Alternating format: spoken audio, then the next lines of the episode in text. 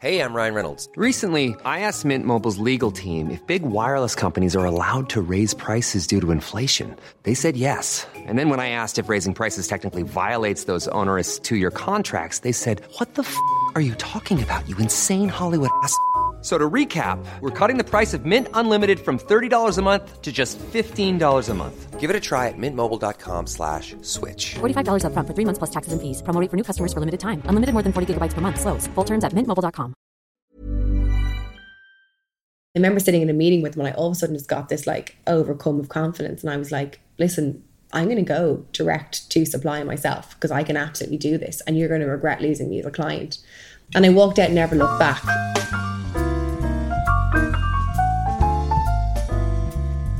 Hello, today I'm joined by the Irish makeup artist Amy Connolly.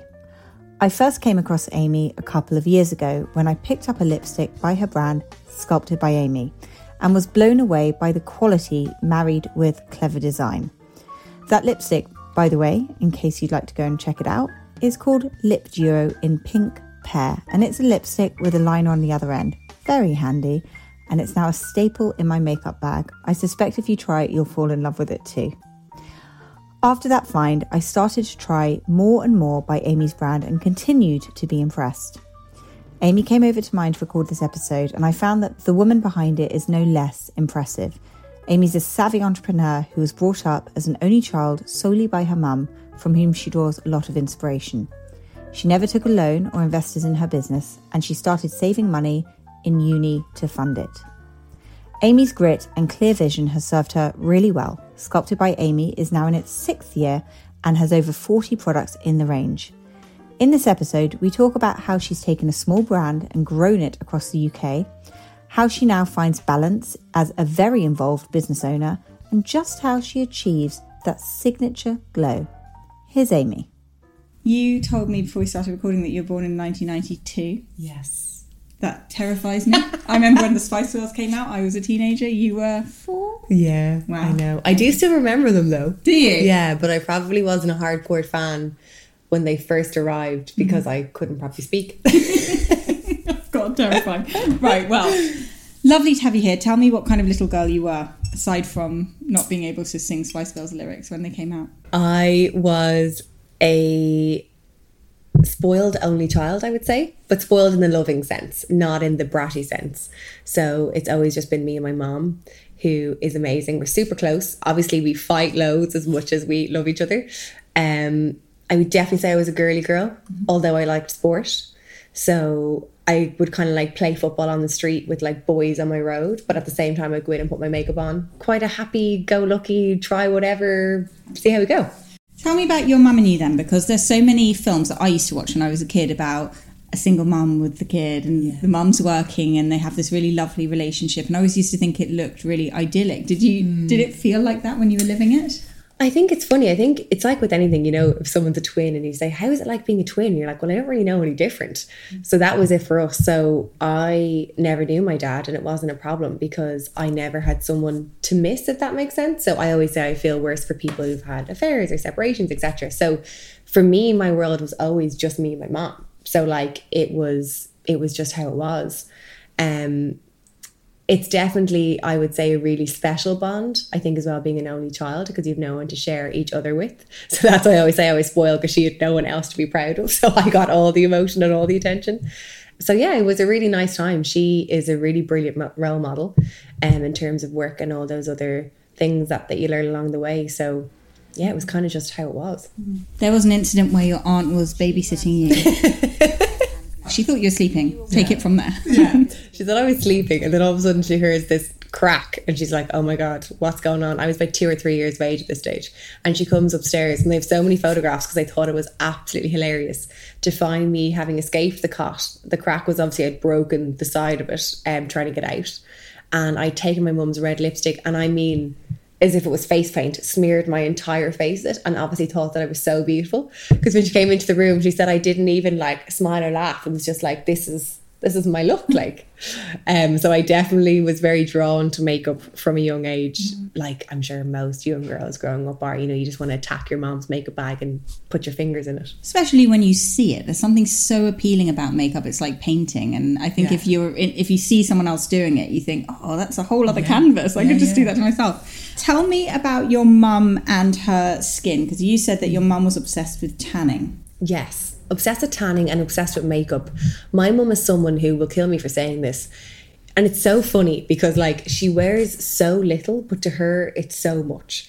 So she'll wake up in the morning and she'll be like, "Oh Jesus, I can't ho- cope if anyone sees me without my makeup on." And the reality is, it's like a moisturizer layer. Like there's nothing on it. So I'm like, it's completely psychological. But she was always very fair skinned like myself. She gave me all her own freckles and no tan. She actually says to me, Ames, God love you, don't have 1% melanin in your skin. And I'm like, thanks, mom. That's to make me feel so great. Um, but she was always had the same routine. She loved, obviously, pre sculpted, the Clarins tinted moisturizer, wore it year in, year out, never mm-hmm. changed. Honestly, for about 40 years, I'd say. Mm-hmm. And she kept her routine quite simple. She also suffers a lot with redness, not like rosacea, just general Celtic mm-hmm. skin redness. And she used to always apply this green cream. And I used to sit and watch her because it would look bonkers as she did it.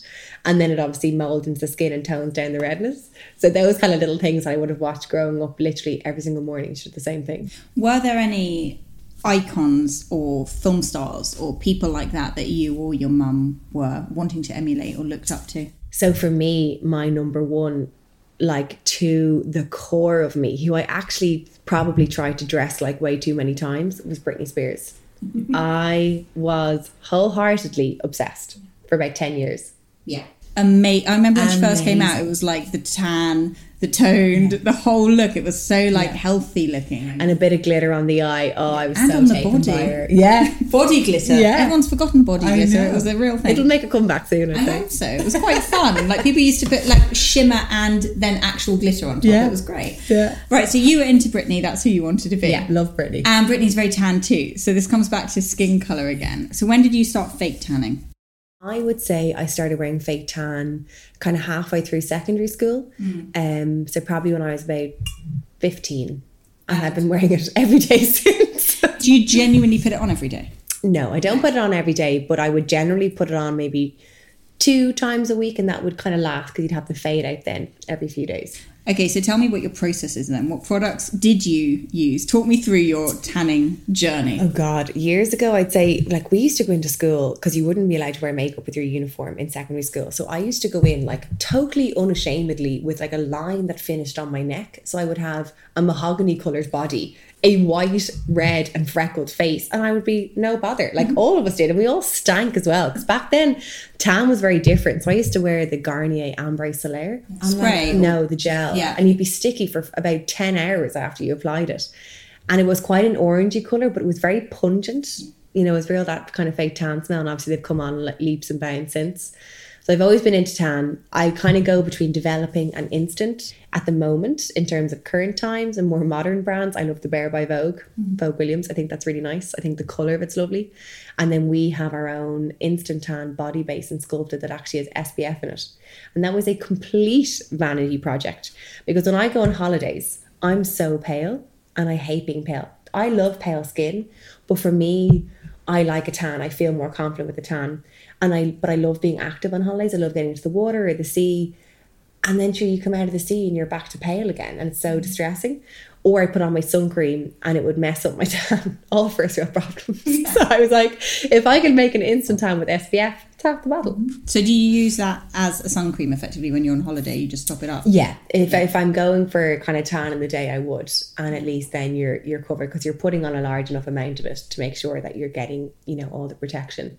But obviously it's instant, so mm-hmm. it does wash off with a bit of heat. So did having pale skin bother you actively? Because it sounds like you're really married to this fake tanning mm. thing. If I would say to you, fake tan has disappeared from the world, you cannot get your hands on it, and you will not be allowed to bronze, would that knock your confidence Hugely, I'd be gone from the world. I'd be like, see you, bye. Um, no, and you know what? Like, I'm very much someone who's like, embrace yourself, be yourself, be confident, all that. I'm all for it. But for me, tan is just something that I just need a little bit of to make myself feel more alive and kind of look more alive. And it's not for everyone, and I totally get that. But for me personally, I love it.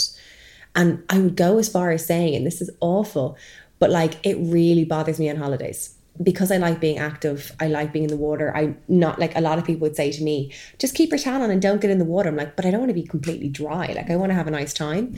Um, but I would say I think about my tan way too much when I'm away it's like constantly consuming. Is it washing off? Is it wiping on that white mm-hmm. chair that I'm sitting on for lunch? it's going to be yeah. brown bum by the end. Yeah. Yeah, definitely for me, tan is my thing and it's completely passed down from my mum. So, what is it about being pale then that if you were thinking of it in your head, is it the fact that it looks washed out like to you? Like when you see yourself looking pale, do you feel like you just look tired? I think so. And I see some people, like a lot of the girls on my team, have this beautiful porcelain skin and they look amazing.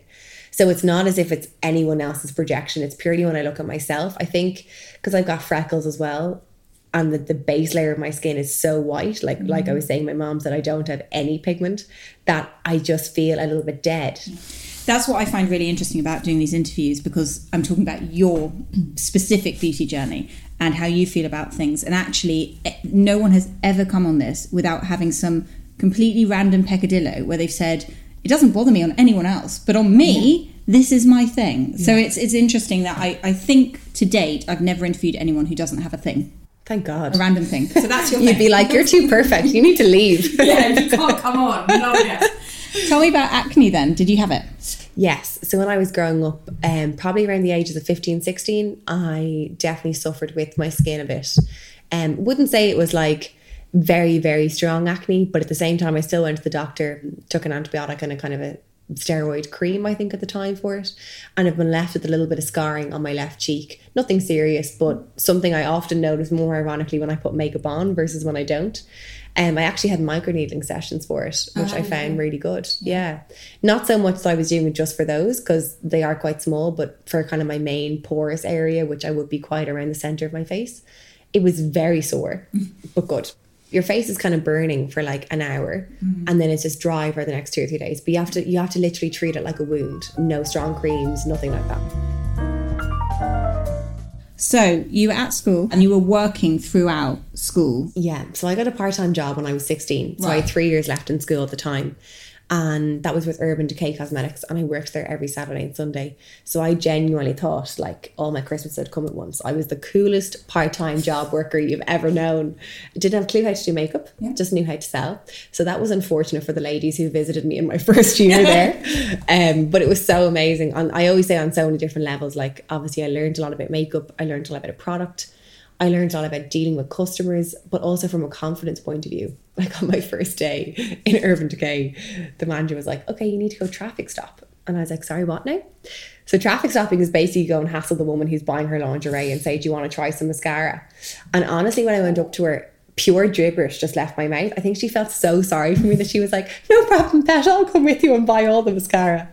Um, but it was really super for those those elements. Um, and I was quite young as well, so I did that for three years. Did they give you product when you were there? Yeah. So you work on a commission structure. I'm not sure if it's still like that now. Um, but definitely the time we did. So that was obviously, you know, linked to your sales. And then you would get a certain allocation of new products and stuff as well. Oh, that's great. Yeah. Did amazing. you find it thrilling? Yeah. At the time, it's funny, like this is going back 12 years. So yeah. Urban Decay wasn't like the Naked palette, for example, hadn't yeah. launched yet. Yeah. That launched just as I was leaving to go to Mac. Yeah. So prior to that, it was a very cool brand, but it was quite like rockish. It was like big, bright colors. So it didn't have the same appeal that it does today, I don't think. Did they have those glitter eyeshadows? Yes. Yeah, because I like those. There's a midnight cowboy. Cowboy one. same. I used to wear it all the time. Yeah, I loved that, it. That's a really great colour. Yeah. What were your favourite things then that you started um, using then? I used to love the midnight cowboy glitter. I used to love the stone pencil. It was almost like a sagey green brown. I loved that on.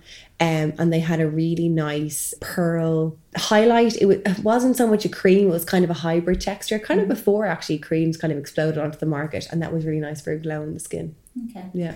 So then you went on to work at Mac. I did. And then you went to study commerce and French. Yeah, so kind of simultaneously when I left Urban Decay and made the choice to move to Mac, because I'd been there like three years, I kind mm-hmm. of wanted to change. I had actually finished school at that stage and was going into uni. So I did commerce and French when I worked in Mac, it was my first year of uni, but I worked part time.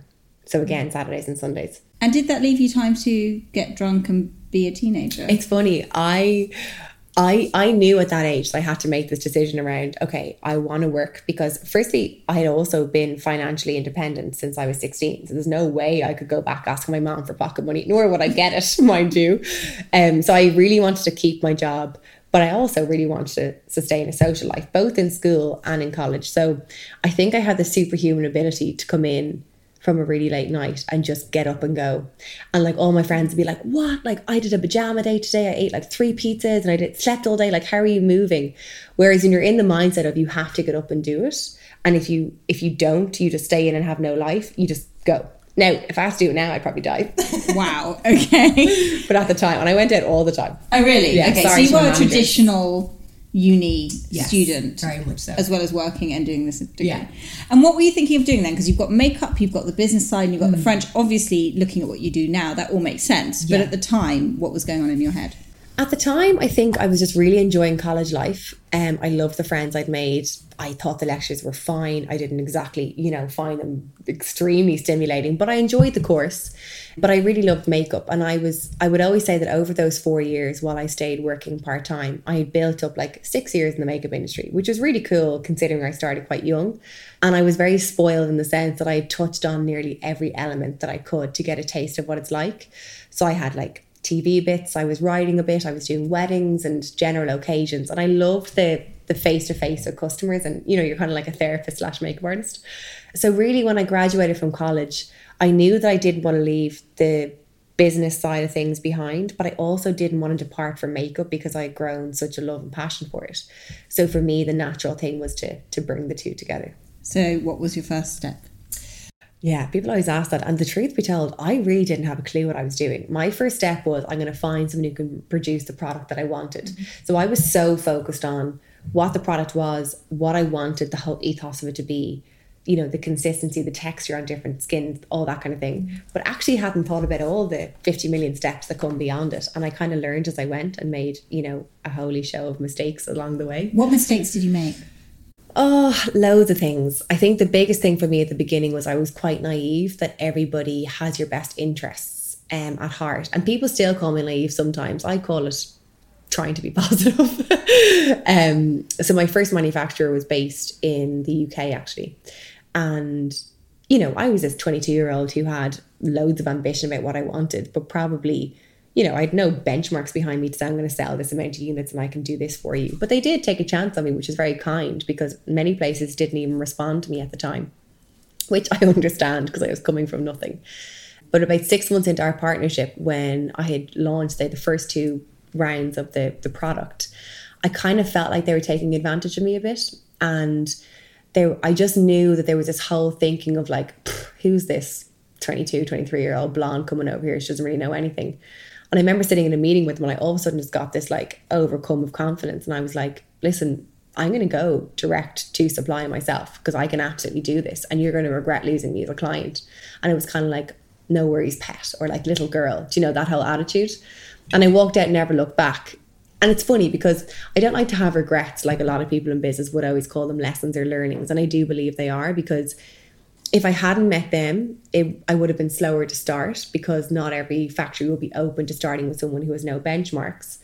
But at the same time, it was a massive learning and a mistake, I suppose, in the sense that they weren't the right person to work with. But you kind of have to go through them to know who who to avoid for future. And for someone who doesn't know, tell tell us about the first product mm-hmm. and what it was in your mind. You said you had an idea and it was Yeah. fixed. So it was a funny one for me because I'd obviously worked for global brands. Like at the time, Mac was the absolute mecca. I loved my job there. So I was spoiled for choice in my kit and also in who I worked for. So I knew that if I brought something to market, like there was no way it could be subsidiary to what I used in my kit because it wouldn't make any sense. So for me, when I was sta- used to stand on the Mac counter and people come in and say, "Hi, I'm looking for a powder," and I'd be like, "No problem. Here's 32 options. What powder would you like?" And I just felt like everything at the time made things quite complicated. So this is back to when, say, contouring first hit the scene, and you've got like 16 brushes, three um, sponges, five foundations, two concealers later, wham bam, you're done in an hour and 45 minutes. No one has that time makeup by Mario and Kim Kardashian, although we'd like to. So I really took the angle of simplifying makeup and kind of have done to this day. So the first product was like a trio and it was a bronzer, a cream highlight, and a powder highlight. Kind of like your contouring kit in one step with a double ended brush.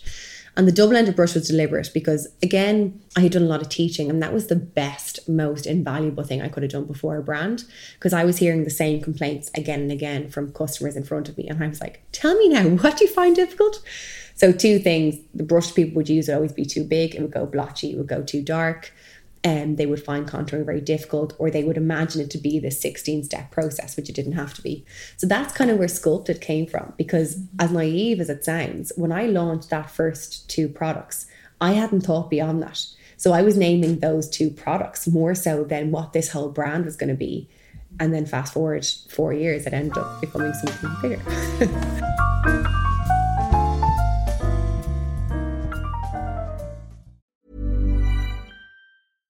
Hey, I'm Ryan Reynolds. At Mint Mobile, we like to do the opposite of what Big Wireless does. They charge you a lot, we charge you a little. So naturally, when they announced they'd be raising their prices due to inflation, we decided to deflate our prices due to not hating you.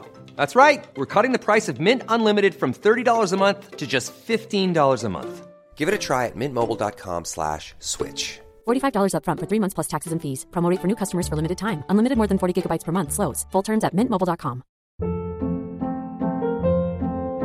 Hold up. What was that? Boring. No flavor. That was as bad as those leftovers you ate all week. Keke Palmer here, and it's time to say hello to something fresh and guilt-free. Hello Fresh. Jazz up dinner with pecan-crusted chicken or garlic butter shrimp scampi. Now that's music to my mouth. Hello Fresh. Let's get this dinner party started. Discover all the delicious possibilities at hellofresh.com.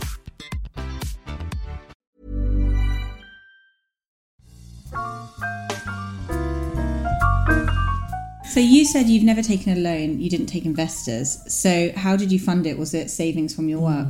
Yeah, I was quite diligent. Um, again, probably going back subconsciously to the fear of mom losing money or struggling a lot. Like, you know, again, a lot of people did during recessions.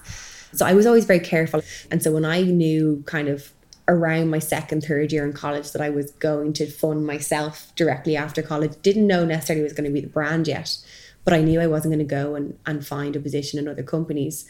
I would start saving then. So little bits, but I was always a very good saver. And when you say very good saver, yeah. I think of it almost as quite a romantic thing in my head. Again, a bit, little bit cinematic, like you know, other people are going out and you're like, no, I'm going to work instead. But there, but genuinely, there are massive sacrifices that you have to make to save. I suppose rationalizing your money because when you're young and you're earning for the first time, like I remember my first paycheck, I went out and bought every sort of clothing you can imagine, a radio, everything, like completely treated myself, which you absolutely should do. So I think it's more at that age when, you know, all your friends are maybe buying you things for nights out or you're spending this or you're being foolish there that you have to be more mature around how you're using it. So that was probably the most difficult part. But for me, the biggest savior was I set up a direct debit that took it out before I saw my paycheck.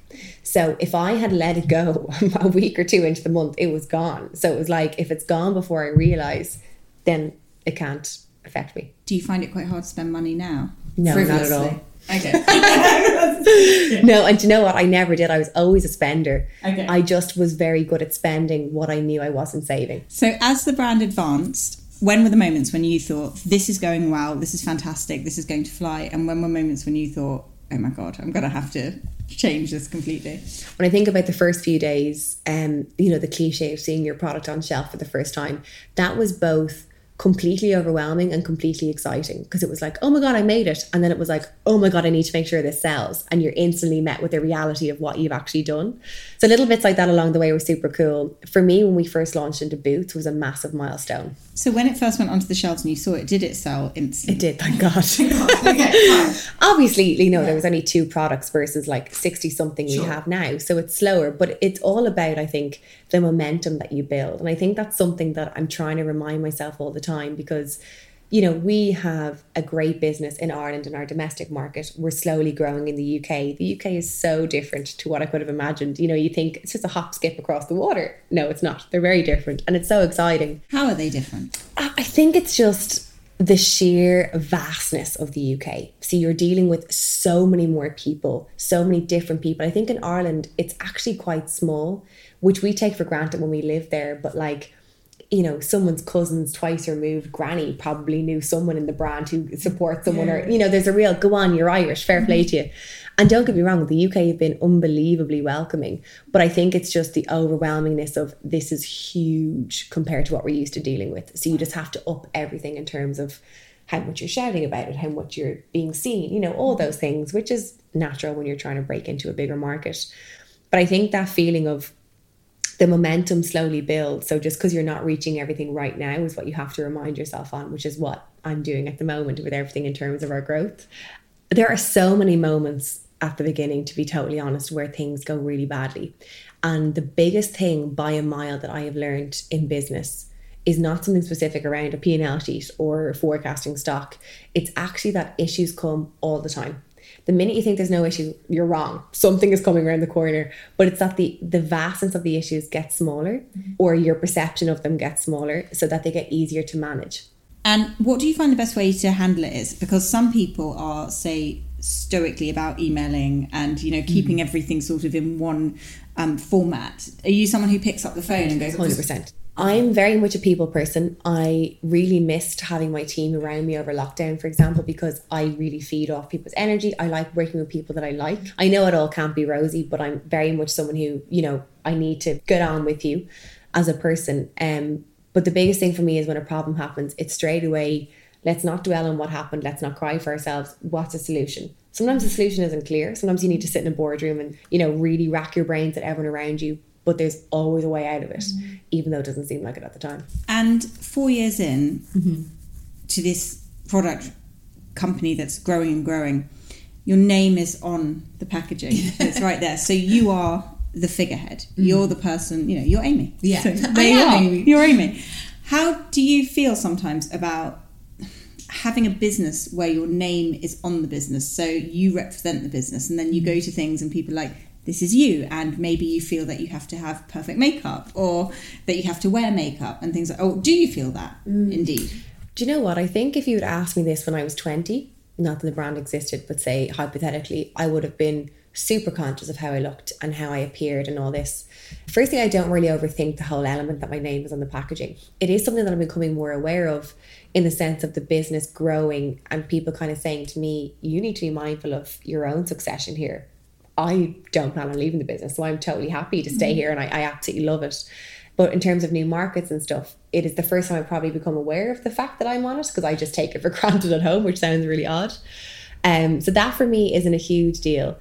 In terms of how I am and how people receive me and kind of like, you know, the perfect makeup or how I look, I would say I'm the worst person for that because I would honestly go out with my t-shirt back to front and it wouldn't bother me. It would kill my boyfriend. He would be like sweating. But I think the older I get, ironically, the more I reverse. Like when I used to go into Mac when I was younger, I was like done up to the absolute nines. I could have gone to a nightclub straight away after. Mm-hmm. Whereas I actually, I would say, wear makeup twice a week now, unless I'm doing an event or whatever it might be. So I think I very much come more around to accepting myself as myself, mm-hmm. Which has definitely helped to ease the pressure of being the Amy behind Sculpted by Amy. so what does your life look like now Um, life is quite busy. You know, work for me is my whole center. Um, I absolutely love it. I have definitely worked out the work life balance a lot better, which I was really bad at about a year and a half ago.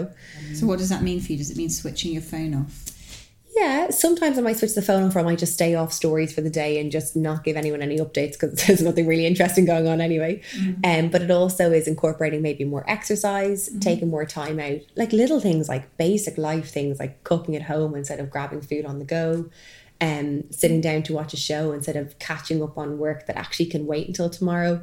All those like really small adjustments, but like are huge for me in my own life. so it's making the time in your life like scheduling your life into your day Exactly. so what exercise do you do So I love F45, which is like a HIIT workout place. Um, I took up running. Who didn't during COVID? I actually got a stupid knee injury in February just before I was doing a half marathon distance virtually. Um, so I'm going to get back on that. I've been on holidays for a week, so I'm like, I need to get get back in the zone.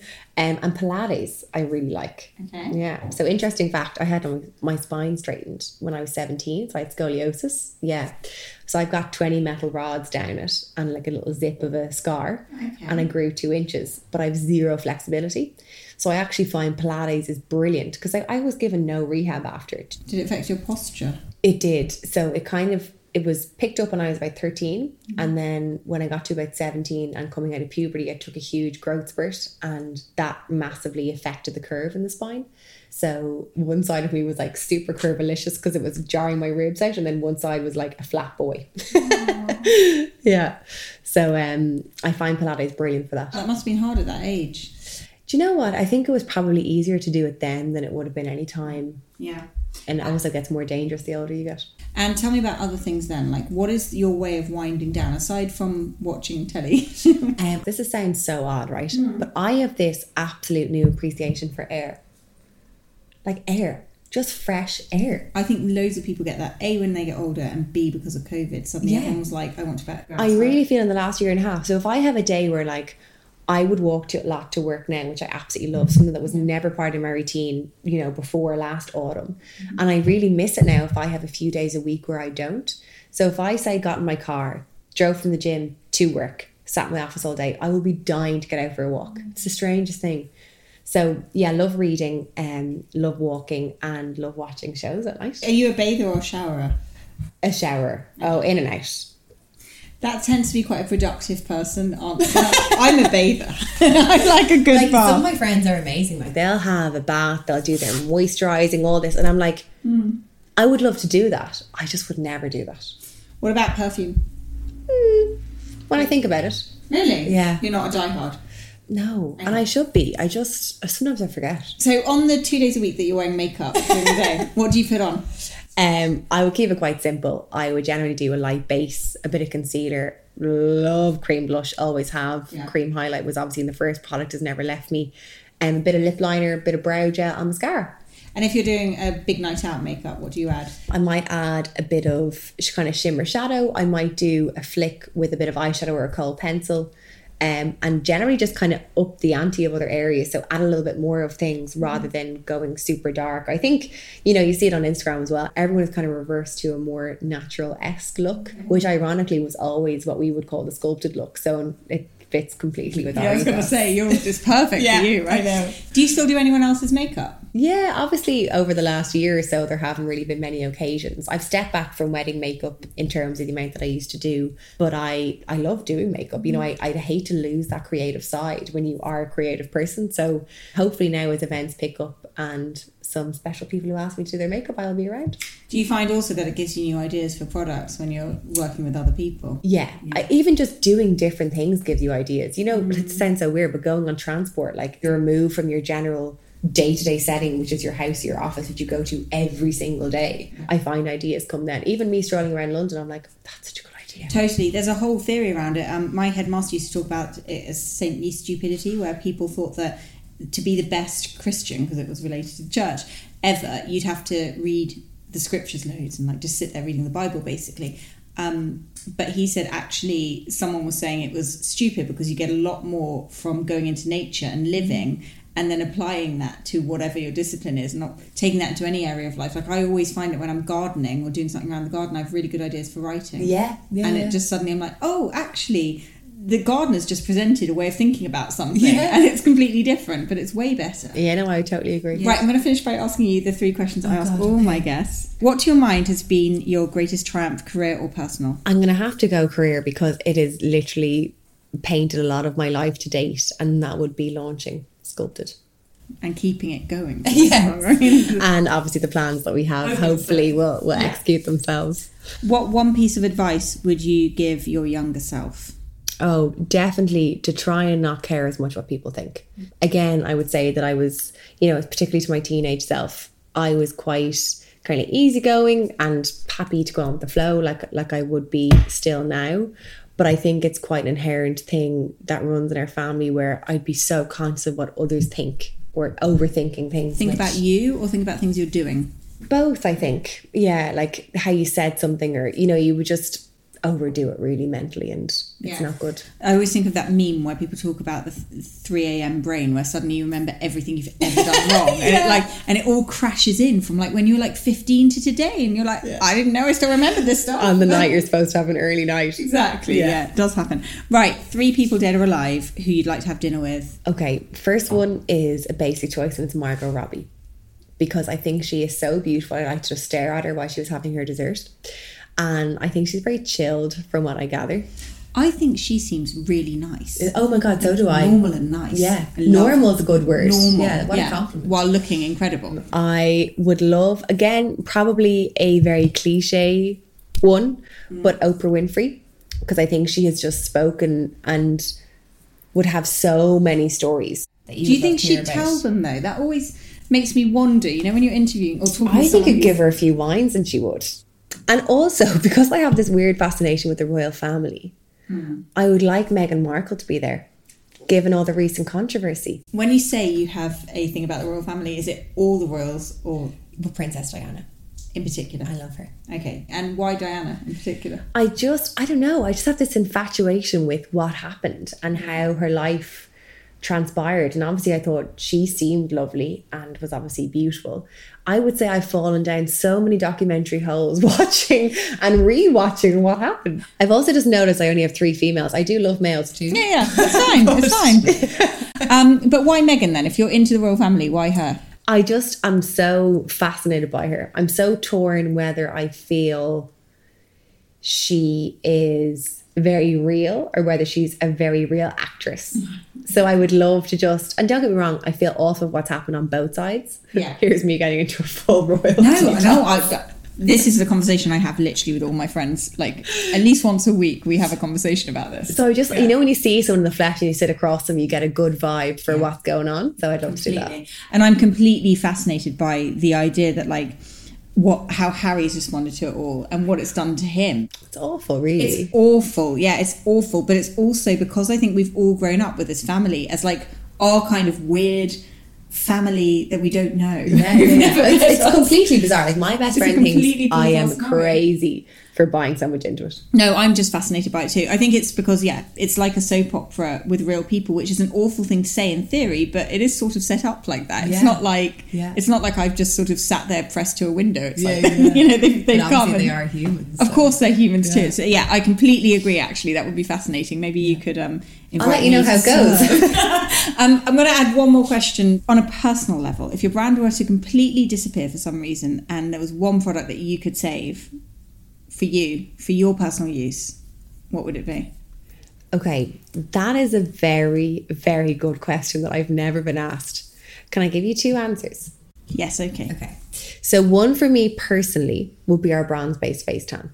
Because, as we all noted from my rant along this podcast, I love face tan. Um, but no, for me, it's just that little bit of ingredient. It allows me to go makeup free and feel super confident because I've got a bit of tint on my skin and I'm happy with my natural skin. All good. The other product I would save because I genuinely feel that it's very special would be our Tint and Glow, which is our new kind of tinted moisturizer esque. We call it a skin enhancer, SPF, and all those kind of goodness in it. But I just think it literally, as the name suggests, tints your skin, but has a radiance built in the formula. My um, friend came over last week and she was like, I don't like wearing skin makeup, but I want to wear like a little bit because like no one whose skin is perfect, right? Yeah, She's yeah. got really great skin, but she wanted something. And she was like, but also I don't want to look so tired because I look tired now. I'm like in my mid thirties, and I was like tint and glow. She went and bought it, and she literally sent me a message being like, "Oh my god, I love this! It's So amazing." nice. Well, it's exactly that's you're completely right. It's a solution to like having a little bit of coverage, not loads, and a lot of glow, but not grease. And it's like it's just the perfect kind of. And that was quite hard to do, to be honest. I had a few late nights worrying about the glow can levels. I can imagine glow is a really hard thing to get It right because it tips too far and it's a useless product because it just slips around. Yeah. Anyway, I agree with those two. So I cheated, but thank you. Okay, right. Well, thank you very much for coming on. Oh, it's been such a pleasure. Thank you for having me. Isn't Amy great? I could have just carried on having a gossip about the royals and all sorts for a lot longer. So I hope you enjoyed listening as much as I enjoyed chatting to her. And if you have, please do leave a comment and subscribe. There will be a new episode out next week.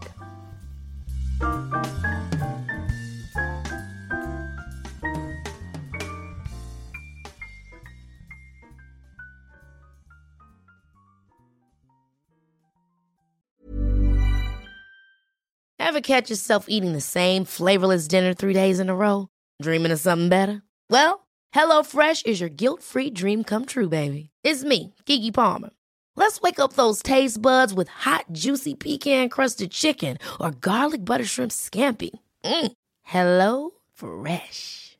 Stop dreaming of all the delicious possibilities and dig in at HelloFresh.com. Let's get this dinner party started.